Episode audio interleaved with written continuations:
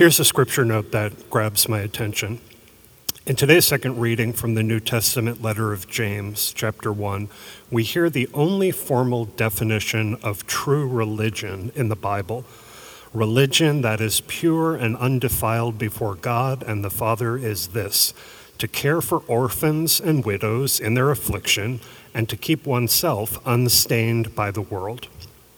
That's by no means an exhaustive or comprehensive definition of true religion, but it brings to mind the fact that any sincere person who's trying to pursue life in God cares about what is true religion.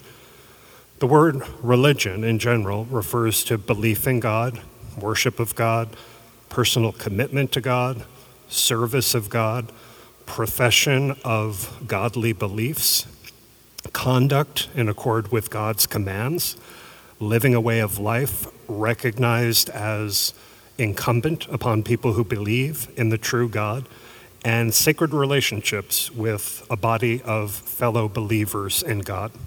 There are many, many different religions in this world. They are by no means all the same. There are people in this world doing things in the name of supposedly true religion that have absolutely nothing to do with God or God's truth. From a Catholic point of view, all major religions contain elements of God's truth, and the fullness of God's truth has been revealed to the world through Jesus Christ and his church, led by the Holy Spirit. When people in the church do things that are seriously wrong or evil, especially when those people identify themselves as practicing the one true religion, especially when those people can be our leaders, we're rightfully scandalized and disgusted. When each of us looks in the mirror, we're supposed to be looking for a person of integrity, a person who is trying to live true religion. So, the question of what is true religion means a lot to me, and I hope it means a lot to you as well based not just on that passage from James, but on all four scripture passages we've heard in this Mass, I'd like to offer you five points of reflection about true religion, five characteristics of true religion that might get you started on your own work this week at home with this scripture. Number one, a first characteristic of true religion is closeness to God which comes only from God's drawing close to us.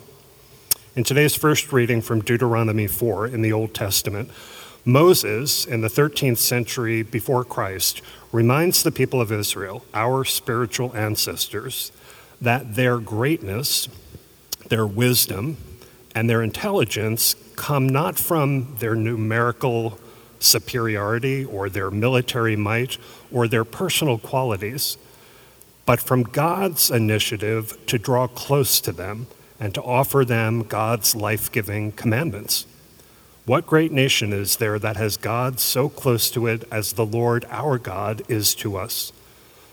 True religion has its origin, its power, and its direction through God's initiative, God's closeness. The fullness of God's closeness to humanity is God's revelation in Jesus.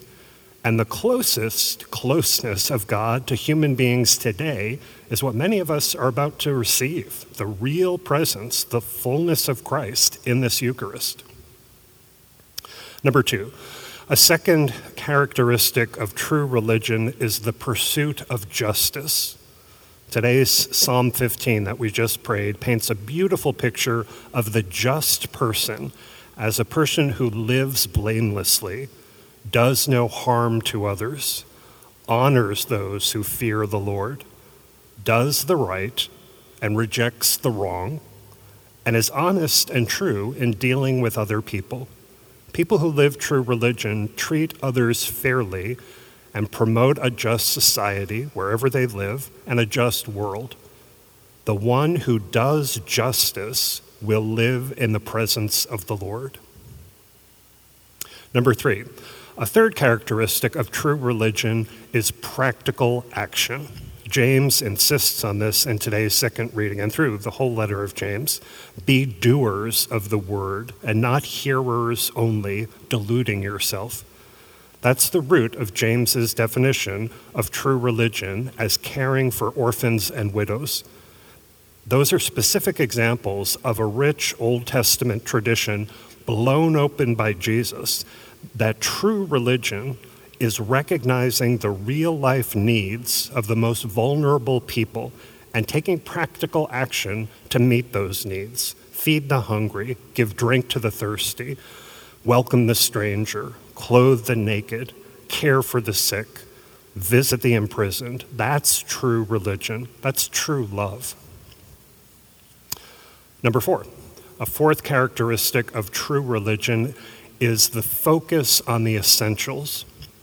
In today's gospel passage from Mark 7, Jesus criticizes certain religious leaders, certain scribes and Pharisees who challenge and reject him, who pay more attention to human traditions and rituals than they do to God and God's love. Jesus is in no way criticizing the traditions and rituals. He observes many of the traditions and rituals. He's criticizing the people who have gotten lost in the traditions and rituals, which are secondary, rather than focusing on the essentials God, God's love, God's commandments about how to love, how to live. When these Pharisees and scribes encounter the fullness of God in Jesus, Jesus is God. They actually meet God, they reject him. That's how far away from the essentials they've fallen. Number five, and finally, a fifth characteristic of true religion is interiority. In his comments to those Pharisees and scribes in Mark 7, Jesus insists that what defiles a person, what makes a person unclean, is not what goes into a person's mouth, but what comes out of a person's heart, which means the core of a person, their interior. Jesus says, From within people, from their hearts, come evil thoughts, unchastity, theft, murder, adultery, greed, malice, deceit, licentiousness, envy, blasphemy, arrogance, folly. All these evils, Jesus says, come from within and they defile.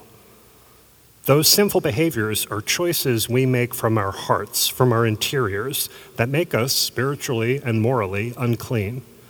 The person who lives true religion avoids all of this and chooses to pursue purity, God, at his or her core, and works to live holy actions that emerge from a pure interior. To repeat, those are just five characteristics of true religion that I see emerging from this Sunday's readings closeness to God that results from God's drawing close to us, the pursuit of justice, practical action, focus on the essentials, interiority. When I consider just those five points, I can do an honest, grounded assessment of my own failures and limitations. Thankfully, when I look at just those five points, I can also see ways that I'm on the right track spiritually and morally. I have some guidance from God in having an appropriately critical eye when I see people doing things that are very wrong, supposedly in the name of true religion. I have some godly insight when I learn of scandalous behavior in the church.